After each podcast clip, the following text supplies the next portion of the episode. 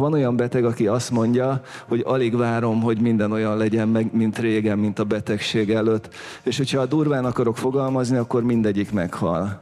És valaki meg azt mondja, hogy várom, hogy meggyógyuljak, és akkor majd elkezdek változtatni de hogy szerintem nincsen sok idő, nekem sem volt sok idő változtatni, és hogy azt gondolom, hogyha van diagnózis, akkor szembe kell nézni, meg kell próbálni megtalálni azt, hogy mik vezethettek a betegséghez, és el kell kezdeni megpróbálni változtatni, ahhoz pedig kellenek szakemberek is.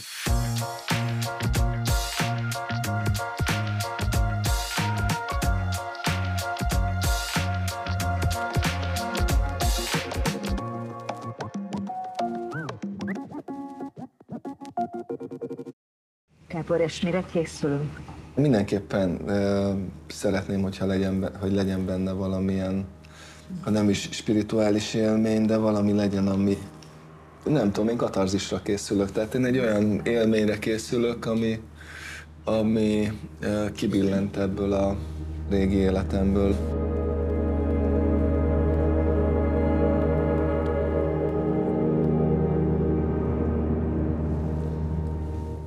Amikor én először láttam a filmet, akkor az jutott eszembe, hogy András sokszor mondod, vagy meséled azt a történetet, hogy mi, mi történik akkor, hogyha odaül a halál az ágyunk szélére, és akkor, ha nagyon szeretünk élni, akkor elkezdünk-e vele alkudozni, vagy elkezdünk-e valamilyen alkut ajánlani az életünkért cserébe. Hogy nekem az volt az érzésem, hogy Gábor ezt csinálta, hogy, hogy valahogy így nagyon akart élni, és elkezdett így alkudni a halállal. Vagy te mit gondolsz, hogy érezted magad, vagy hogy nézted a filmet? Volt egy orvos, Hacsnekernek hívják, aki írt egy könyvet, eh, az élni akarás.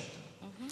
És ő azt mondta, ő egy ilyen falusi orvos volt, kijárt a betegeihez, ismerte őket, és azt mondta, hogy eh, ha három ember vagy négy ember ugyanabból a, ugyanaz, ugyanaz a baja volt orvosilag, ő pontosan ugyanazt csinálhatta, ugyanazt a kezelést adhatta nekik egyformán, és az egyik meghalt, a másik eh, sokáig volt beteg, a harmadik meggyógyult, és rájött, hogy az attól függött, hogy mennyire akartak élni. És azt, hogy mennyire akartak élni, azt ő onnan tudta, hogy az akar élni, azért élni, hogy egészséges legyek, az nem érdemes. Az a fontos, hogy azért akarok egészséges lenni, hogy valamit csináljak. Tehát az életkedv az nem az egészség, az egészség kell ahhoz, hogy eh, elérjem azt, amit akarok elérni, mert ha nem vagyok egészséges, akkor nem fogom. Én, amikor néztem a filmedet, eh, az, én emlékeztem a saját eh, azokra a pillanatokra, vagy napokra, vagy hetekre, amikor én voltam beteg, és abban a pillanatban, amikor az orvos azt mondja, hogy ez a bajod, akkor olyan, mintha egy más világba léptél volna mint hogyha elhagyod Magyarországot, és Afrikába kell élned. Mint egy, egy, egy, egy kivándorlás, vagy egy számüzetés. Egy egész más, és nem csak egy más világba lép be az ember, hanem egy más tudatállapotba.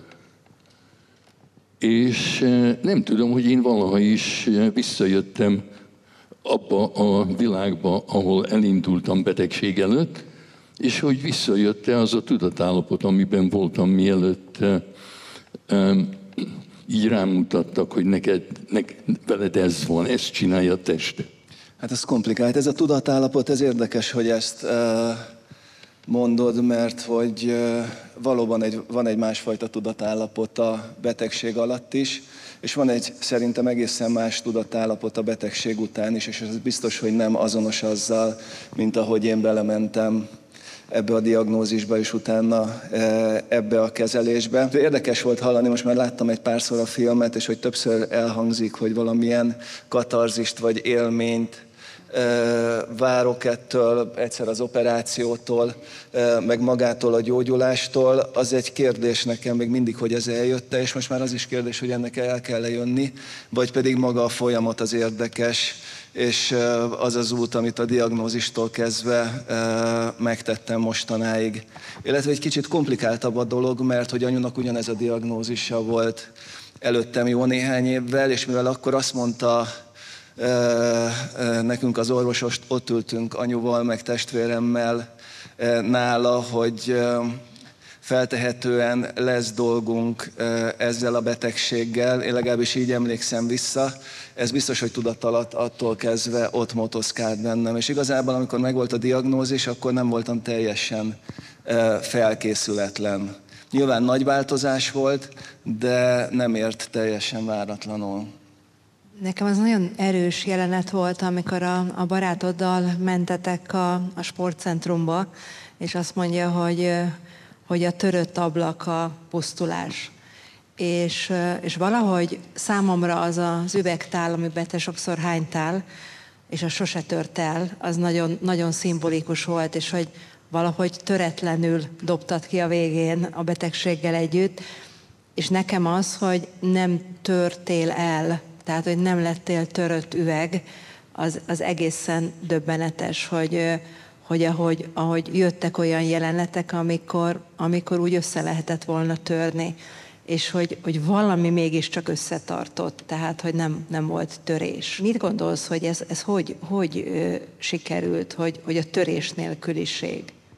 Hát az, hogy nagyon törékeny vagyok, azt nagyon sokszor éreztem, és ezt azóta is nagyon sokszor érzem. Ezt úgy fogalmaztam akkor meg magamnak, hogy el vagyok teljesen vékonyodva. Tehát az a védőréteg, ami ott van körülöttünk, az a diagnózistól, a kemoterápiától, magánéleti szituációtól nagyon el tud vékonyodni. És ezt most is tudom érezni sokszor, nyilván nem olyan mértékben, mint amikor kezelés alatt voltam, vagy amikor beteg voltam. Az, hogy mi tartott össze, biztos, hogy komplex dolog, és hogy egyszerű lenne gyerekkorban keresni, vagy egyszerű lenne önbizalomban keresni. Biztos, hogy nagyon-nagyon sokat segített nekem az a háló, ami kialakult körülöttem, ami megtartott engem, ami a családomból, gyerekeimből, barátokból állt. Azt tényleg úgy fogalmaztam meg magamnak, hogy, hogy ahogy a szociális hálónak kéne működni, hogy amikor baj van, akkor összeáll valamilyen kifeszített, nagyon erős kötélrendszer, ami megtartja az embert, és azt is hozzá kell tenni, hogy nagyon sok energiát tettem abba, hogy ez a háló ez erős legyen. Tehát, hogy nagyon rosszul és nehezen viszonyulnak nagyon sokan a rákhoz, rákos betegekhez, még akkor is, hogyha barátjuk vagy családtagjuk nem tudnak mit kezdeni ezzel a helyzettel, nem tudunk mit kezdeni a halállal, hogyha közel jön, és akik akikkel láttam, hogy segítségre van szükségük ahhoz, hogy ott legyenek a közelemben, hogy ott tudjanak lenni, nekik próbáltam segítséget nyújtani. Csak azt is hozzá kell tenni, hogy nagyon kevés energia van, amikor kezelés alatt áll az ember, és nagyon kevés energia van, amikor betegség van, és azt nagyon jól be kell tudni osztani, tehát ez egy finom egyensúly végig. Ugyanúgy, hogy a kemoterápiával is, hogy hasson a méreg, ugyanakkor meg regenerálódjak, hogy a következőt is bírjam. Tehát az egész ilyen nagyon finom játék, és az, hogy nekem nem voltak fájdalmaim, az viszont nagyon sokat segített, mert az rengeteg energiát elvitt volna. Tehát, hogy nem lehet, nem csak a betegek között van különbség, hanem betegség és betegség között, és stádium és stádium között is van különbség. Ahogy te is mondtad az elején, az, hogy kigyógyul meg, az nagyon-nagyon sok mindenen múlik. Nekem szinte végig nagyon ijesztő volt. Én voltam ilyet, ahogy, ahogy láttalak, hogy, hogy, hogy valahogy végig azt éreztem, hogy te vagy, az, te vagy az erős, akárkivel találkoztál, körülötted lévő emberek, hogy, hogy, hogy belőled jön valami olyan erő, amit ami, ami most is zavarba ejt, igazából nincsenek szavaim hozzá. Meg még az jutott eszembe, hogy az Ászia hogy volt, milyen időkben volt veled mellettetek, amikor pont mondjuk ezeket láttuk, vagy látjuk a, végig a filmben, mert hogy nekem ez, ez konstans volt, hogy te, hogy te így vagy, és minden helyzetben, még akkor is, hogyha néha ott volt valami abból talán, hogy küzd, küzd, küzdesz, vagy van benned küzdelem, de hogy, de hogy akkor is mindig belőled jött az erő. Azt én nem tudtam előre felmérni egyébként, hogy mennyire jó, hogy ott volt nagyon sokszor a kamera. Tehát, hogy forgattunk több mint 200 órát, és szerettek volna többet is, csak én sem voltam mindig olyan állapotban, hogy oda engedjem a kamerát. És az, hogy kamera van az ember előtt, muszáj viselkedni valamennyit. Hiába dokumentumfilm, de hogy az, az erőt ad valahogy. Tehát mégiscsak összeszedem magam, és hogy ez nem azt jelenti szerintem, hogy egy szerepet játszom végig, de hogy ez, ez visszahat, mint ahogy az is visszahat, ott egyszer mutatják a konditermet a filmben, ahogy gyalogolok, hogy látom magam a tükörben, ahogy én dolgozom, és azt látom, hogy egy kvázi egészséges ember küzdött a súlyokkal, meg küzd a felfelemenéssel. Tehát igazából előre nem tudtam felmérni, de sokat segített a kamera ebben. Tehát valóság, amit látunk, dokumentumfilm teljes egészében, de mégis befolyásolja a valóságot az, hogy ott van az ászia, ott van az operatőr, vagy ott van egy hangmérnök. Amit mondasz, abban, abban valahogy ott van még nekem az, hogy, hogy hát van rajtad figyelem, és hogy a körülötted lévő hálózatban is az emberektől, ahogy mondtad, hogy nagyon sok energia volt abban, vagy van abban, hogy, hogy, hogy ennyien vesznek körül, és ilyen módon, de hogy, de hogy, de hogy jön a, kívülről jön a kamera, és, és figyelem van rajtad, és hát valahogy ez szereplés, de hogy mondod, nem szerepet játszol közben, de mégis van egy figyelem. Fontos vagy. Igen. Meg hogy sokat beszélgetünk mi a, a Feldmár intézetben a titokról, hogy a, hogy a titok is megbetegít, és, és hogy, hogy te ott azon a bulén azt mondod, hogy sziasztok, nagyon örülök, hogy itt vagytok, ez és ez van. Sziasztok, jó estét kívánok mindenkinek! Nagyon örülök, hogy eljöttetek. Ez egy hasnyálmirigyrák, egy szokásos laphámsejtes Daganat, hát úgy szokásos, hogy ez most már a harmadik leggyakoribb halálok, tehát hogy egy elég elterjedt divatos betegség, amit kaptam. Úgy tekintem az egészet, hogy ez egy olyan erős impulzus, amitől át tudom úgy alakítani az életemet, hogy az összes olyan dolgot, ami engem megbetegített, ami egészségtelen, ami nem jó, azt ki lehet írtani belőle, és hogy egy sokkal boldogabb, hosszabb, teljesebb életet lehet élni utána. Még egy katarzist várok a műtéttől egyébként, tehát hogy az, az úgy érdekelne, hogy az hogy zajlik, hogy ébred az ember. Hogyha ez nincs, akkor elkezdenek suttogni a hátad mög. Tudod, ő ez a szegény, ó jaj, tudod, hogy mi van vele? És hogy, hogy te ennek elejét vetted, hogy azt mondod, hogy hello, ez van velem. És ezért ez nagyon-nagyon jó. Hogy erről sokat beszélgettünk a legelejétől kezdve Bodoki professzorral, hogy mennyire rossz a magyar társadalom hozzáállása ez a betegséghez, és mennyire fontos lenne ezen változtatni, és ez nem feltétlenül van így, akár Észak-Amerikában, akár e, Nyugat-Európában, és hogy e, ez egy utólag összeállt missziója is lett a filmnek, hogyha úgy tetszik, hogy e, közelebb hozni a rákot. Gyakorlatilag mindenki érintett vagy érintett lesz előbb-utóbb, és még sincsen normális viszonyunk hozzá, mint hogy a halálhoz sincsen igazából normális viszonyunk. De lehet? Normális, normális viszony? viszony? Hát szerintem törekedni kell rá. Tehát, hogy a, az élet részének kell tekinteni, és hogy, hogy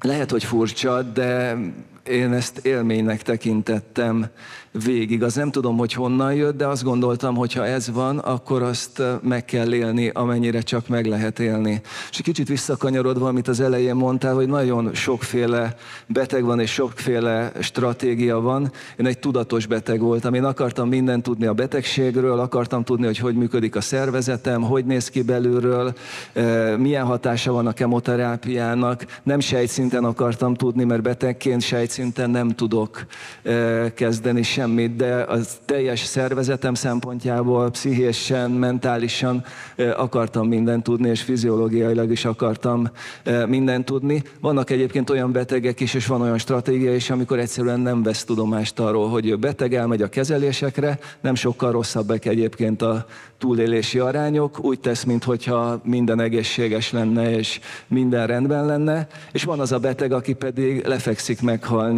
és összeesik, az ő nagy részüket is megmenti ma már az orvostudomány, mert hogy ott tart ma már a rákgyógyítás, hogy nagyon sokféle rákból van esély teljes gyógyulásra és teljes értékű életre is. Az én stratégiám ez a tudatos stratégia volt. Observáltál. Lehet mondani, igen. Ja, én például, amikor engem prostatarákkal diagnosztizáltak, akkor léptem át egy olyan világba, ahol még az identitásomat is elvesztettem, mert tudod, rádadják azokat a zöld ingeket, ahol kilóg a segged, és ott vagy 12 öreg emberrel, azt se tudod, hogy ki, fele, fele ázsiai volt, a fele úgy néztek ki, mint én, de az orvosok és a, a akik ott voltak, nem érdekelte, hogy ki ki, teljesen személytelen volt az egész. Ők csak csöveket akartak bedugni a faszomon, és meg akarták nézni, hogy mi van a, a mi van bennem, és aztán tehát volt egy ilyen degradáló része. Én elhatároztam, mint hogy te, hogy ha már itt vagyok, akkor meg akarom tudni, hogy, hogy, hogy van-e akaratom, és hogy lehet-e itt is válogatni. És például volt egy olyan eset, amikor egy nővér nagyon gyengéden tette be a katétert. Egyáltalán nem fájt, sőt, jó volt. És két hét múlva újra be kellett mennem egy újra, és egy ilyen óriási izmos pasi jött, hogy beteszi. Mondom, várjon egy pillanatra. Múltkor itt volt ez a, ez a nővér, találják meg, legyenek szívesek. Én őt szeretném. És hozták. És megkaptam. Úgyhogy akkor már nem éreztem olyan rosszul magam, hogy, hogy ebben, a, ebben a diktatúrában, ami az orvos, ami egy kórház, hogy ott is lehet kérni dolgokat. Esetleg nem adják meg, de néha igen. Ez nagyon fontos, tehát, hogy ez vicces is, de hogy tényleg így van. Nekem szerencsére a hasisebemen keresztül volt a katéter, hogyha ez ilyen központi téma lett, akkor elmondom, hiába szerették volna barátaim, hogy a mert a szavazás az elsőpről volt egyébként a szavazás eredmény, ezt mindenkit nagyon motivál, de hogy ez valóban így van, hogy, hogy képviselni kell magunkat a kórházban, és hogy ki kell küzdenünk az egyenlő bánásmódot, és látnunk kell egy idő után, hogy magunknak vagyunk a legfontosabbak, és hogy ezt valahogy érvényesíteni kell a kórházban is.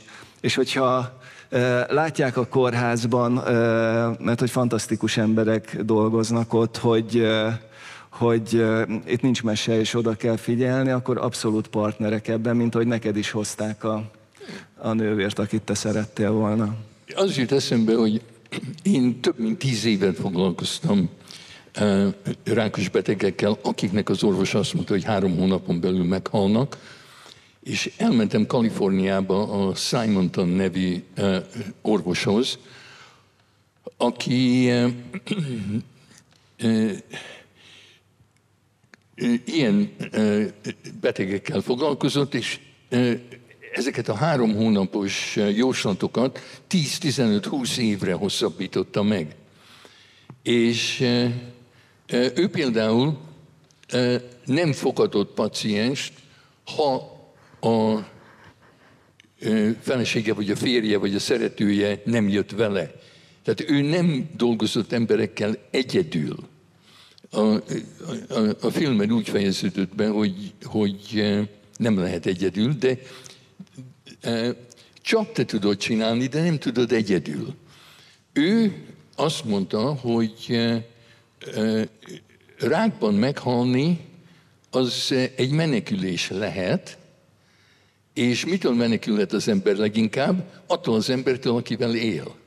Úgyhogy ő csak azokkal az emberekkel dolgozott, akik hozták azt az embert, akivel éltek. És a paciensei tudták, hogy ő mélyen akarta, hogy ne halljanak meg rákban. De aztán ő mesélte, ő maga mesélte, mikor dolgoztam vele, hogy a paciensei annyira akartak neki jót tenni, hogy nem haltak meg rákban, hanem szívinfraktusban haltak meg. Úgyhogy ha valaki meg akar halni, akkor így is úgy is meghal, akármennyire is az orvos nem akarja, hogy meghaljon. Azt is akartam mondani, hogy tényleg senki nem tud semmit erről, mert azt mondják, hogy genetikailag te erre hajlamos voltál. De hát a Mozart is hajlamos volt, hogy jól tudjon zenélni, de ha nem egy olyan családba született volna, ahol mindenki zenél, akkor ma nem ismernénk a nevét. Tehát neked volt egy tehetséged erre, de valami kellett a környezetből, hogy ez a tehetség, ez kibontakozzék. És lehet olyanokat kérdezni, hogy miért akkor, amikor, miért nem előbb, miért nem később. Mindenfélét lehet kérdezni, és a pszichoszomatika nagyon kegyetlen tud lenni, mert azt is kérdezik, hogy miért csinálod ezt, amikor te vagy a, a te, te, te szenvedsz, és mégis uh, úgy is lehet beszélni róla, hogy, hogy hagyd abba. Um, van egy Susan Sontag nevezetű um, írónő, aki amikor őt mellrákkal diagnosztizálták, ő megtiltotta mindenkinek, hogy pszichoszomatikáról beszéljen hozzá. Ő azt mondta, hogy elég bajom van, hogy, hogy beteg vagyok, én nem akarok gondolkozni azon, hogy én mit csináljak vele, és példának azt hozta föl, hogy a tuberkulózis, mielőtt tudtuk, hogy mi, mi ö, okozza, mindenféle pszichoszomatikus elmélet volt róla. Más, mint a rák, mert azok, akik tuberkulózisban voltak mondjuk a, a hegyen, hogy, hogy együtt éltek egy szanatóriumban, azok mind intellektuális költők voltak, írók voltak, úgyhogy ha tuberkulózis kaptál, akkor büszke lehettél rá. Kanadában legalábbis, hogyha rákkal diagnosztizálnak, akkor szégyelned kell magad, ez nem jó. Arra nem lehet büszkének lenni. De ő azt mondta, Susan Sontag azt mondta, hogy amikor rájöttek arra, hogy pontosan hogy kell gyógyítani a tuberkulózist, minden pszichoszomatikai elmélet lement a, a, a, a WC-n. Kész. És ő azt gondolta, hogy a, a, a rákkal ugyanez lesz. Csak ami eszembe jutott, hogy mondtad a Simonton módszert, hogy az pont egy olyan módszer, amivel én végig foglalkoztam, és amikor uh, anyu beteg volt, akkor az, ez volt az egyik első könyv, amit elolvastam. Uh, ő nem volt olyan állapotban, hogy ezzel bármit tudjon kezdeni, de hogy a könyvet azt elraktam magamnak. Ez a Gyógyító Képzelet című könyv. Ezt mindenkinek ajánlom, aki uh, ezzel tud azonosulni. Ez tényleg azt gondolom, hogy egy fantasztikus és nagyon hatékony módszer. Mások oldalról pedig én nem vetném el a tuberkulózis esetében sem a pszichoszomatikus tényezőt, mert hogy folyamatos stresszben lenni, folyamatosan rossz pszichés állapotban lenni, az biztos, hogy rongálja az immunrendszert, és hogyha az immunrendszerünk rossz állapotban van, akkor sokkal könnyebben kapunk TBC-t, és sokkal könnyebben kapunk rákot is, és hogy ezek a betegségek ezek ott támadnak, ahol a leggyengébbek vagyunk mondjuk genetikailag. Nekem az egyébként egy új dolog volt, hogy elkezdtem a pszichémmel foglalkozni. Én azt gondoltam, hogy ilyen fantasztikus jó állapotban vagyok, mentálisan is, pszichésen is. Nekem nem kell pszichológushoz járni mindenkinek. Én adom inkább a tanácsokat, de hogy az be kellett látnom, hogy a betegséghez is vezető úton is nagyon jelentős szerepe volt. Az én általános fizikai állapotomban, hogyha nem akarunk ezen tovább menni a pszichés tényezőknek, és hogy a teljes gyógyuláshoz vezető útnak is egy fontos állomása, vagy egy fontos része az, hogy a pszichémmel foglalkozom. Engem még az nagyon megérintett, amikor ülsz az autóban, és nem mered fölhívni az orvost, és aztán a, az orvossal való beszélgetés után azt mondod, hogy nem tudok érezni, és mondtam a többieknek épp a napokban, hogy amikor engem valami nagy öröm ért, de mai napig így van, akkor így nagyon, nagyon nem jön az érzés, vagy nem tudom kifejezni, jön az érzés, de nem tudom kifejezni, hanem így nézek magam elé. És én a, én a kisebbik fiaddal tudtam nagyon empatizálni, hogy, hogy ott az utolsó vacsora jelenetnél én azt éreztem, hogy ő benne ott van az összes megkönnyebbülés, öröm, a fájdalom, a düh, minden, de nem bír megszólalni. És ugye ez, ami, amit, amit ott te is mondtál, hogy mi egy olyan család voltunk, ahol nem tudtuk ezt kimondani, és én például a mai napokban csipkedem magam, hogy mutasd ki, mutasd ki, mondd ki, hogy van ez most azóta nálatok az érzések kimutatása vagy kimondása? Kezdem onnan, hogy nagyon érdekes volt látni, hogy mennyire máshogy reagált a két fiam a diagnózisra. Tehát Zsombor, aki idősebb, és aki sokkal nyitottabb és könnyebben beszél dolgokról, és, és velem is könnyebben beszélget, meg én is könnyebben beszélgettem vele. Ő teljesen magába fordult, és Bruno, aki sokkal extrovertáltabb volt, abban, bocsánat, sokkal introvertáltabb volt abban az időben, ő azonnal elkezdett kérdezni, amikor én elmondtam nekik, hogy milyen diagnózis van de hogy ez is olyan, mint minden más, ami történik a betegség alatt, meg ami történik azóta is, hogy próbálunk ebben fejlődni, és próbálunk ezen, ezen dolgozni, és hogy amikor nekem diagnózisom volt, én nagyon könnyen és nagyon sokat beszéltem róla, és azt gondoltam, hogy ez a fiaimnál is egyértelmű volt, és amikor visszanéztük a, a filmet, és visszanéztük ezeket a jeleneteket, akkor láttam, hogy milyen rengeteg feszültséget hagytam bennük, és hogy mennyire nem csináltam jól ezt a részét a, velük volt, de nem tettem könnyűvé nekik. Abból a szempontból talán könnyűvé tettem, hogy, hogy nem estek kétségbe, és nem gondolták azt, tudatosan, tudatalat biztos, hogy én meg is hallhatok, de egyébként biztos lehetett volna ezt jobban csinálni, vagy sokkal jobban csinálni. Nekem az egyik paradox, paradoxon a betegséggel, főleg a rákkal, az, hogy amikor beteg vagyok, akkor vagyok én is a betegségem. És egy olyan narcisztikus dolog történik, mert hogyha ti vagytok a családom, akkor egy kicsit nehéz um, veletek lenni, amikor uh, állandóan mindenféle visszahúz magamba, uh, még akkor is, hogyha inkább veletek lennék. És akkor főleg a rákkal, Simon például azt mondja, hogy minél erősebb kapcsolataink vannak, annál nagyobb a valószínűsége, hogy túléljük. Nagyon gyakran az első diagnózis a, a rákkal 12-18 e, e, hónappal azután történik, hogy az ember elveszít egy mély kapcsolatot. Valaki, akinek már úgyse volt sok. Tehát a, a kapcsolatok hiánya az oda vezet, hogy, hogy az immunrendszer nem tisztítja a, a ráksejteket, amit mindannyian állandóan termelünk. De amikor gyászolunk, vagy elvesztjük a kapcsolatot, akkor az immunszisztem, az immunrendszer eh, eh, megáll, nem működik. És tehát a paradoxon az, hogy szükségem lenne arra, hogy eh, erős, mély, lüktető kapcsolataim legyenek, de nagyon nehéz, mert nem tudok veletek lenni, mert magammal kell lenni. Ez így volt a, az én esetemben, és csak valahogy én ezen túl tudtam lendülni, vagy én próbáltam mindent a, mindent átfordítani, és mindenből előnyt kovácsolni. Azt, hogy ilyen fiatalon lettem eh, beteg, azt én úgy értelmeztem, hogy most még van arra erőm, hogy ezen eh, túl legyek, és most még elég fiatal vagyok ahhoz, hogy ebből meggyógyuljak.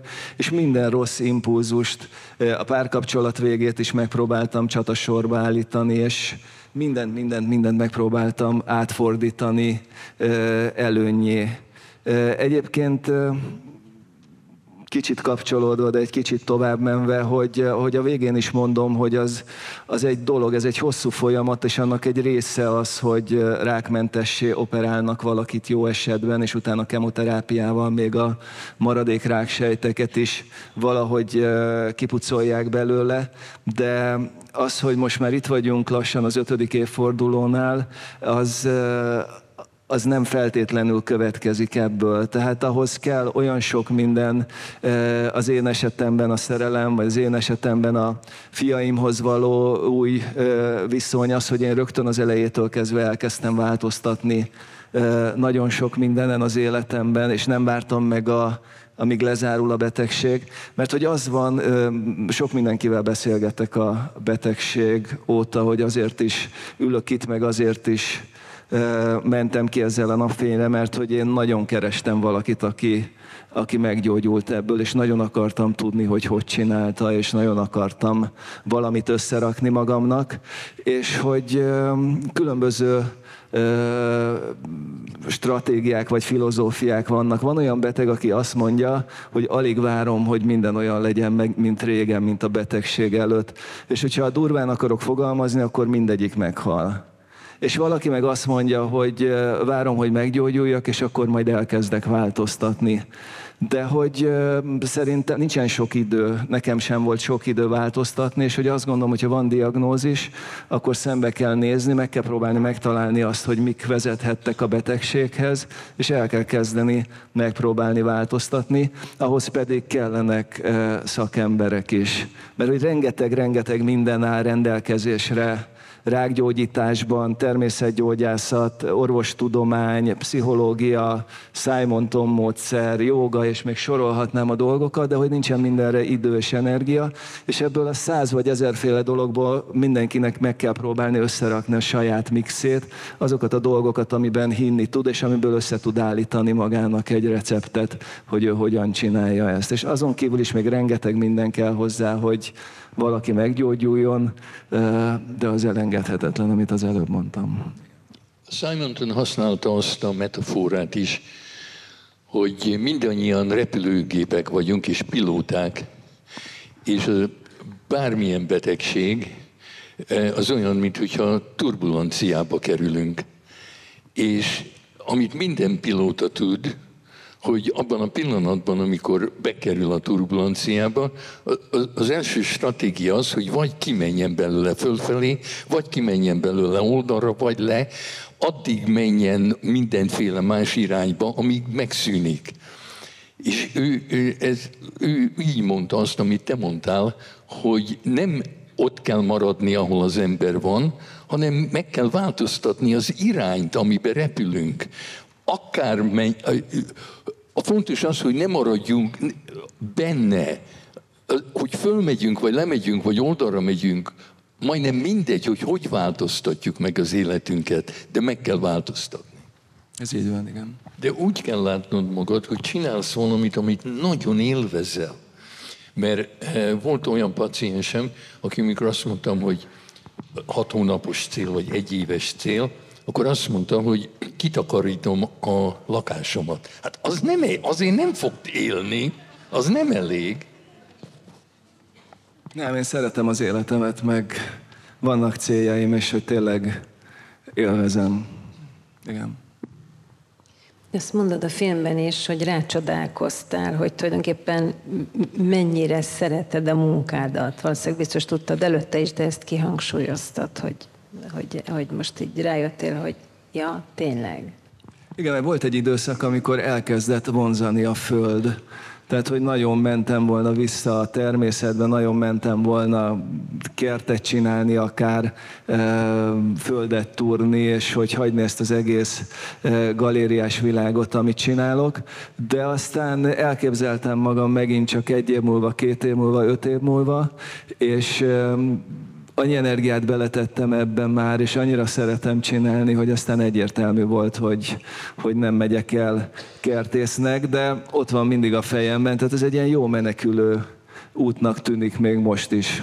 Szerintem ez nagyon jó végszó, hogy azt mondod, hogy nagyon szeret. Igen, nem a kertész lesznek fát nevelek, hanem az, hogy amit nagyon szeretek csinálni, azért érdemes.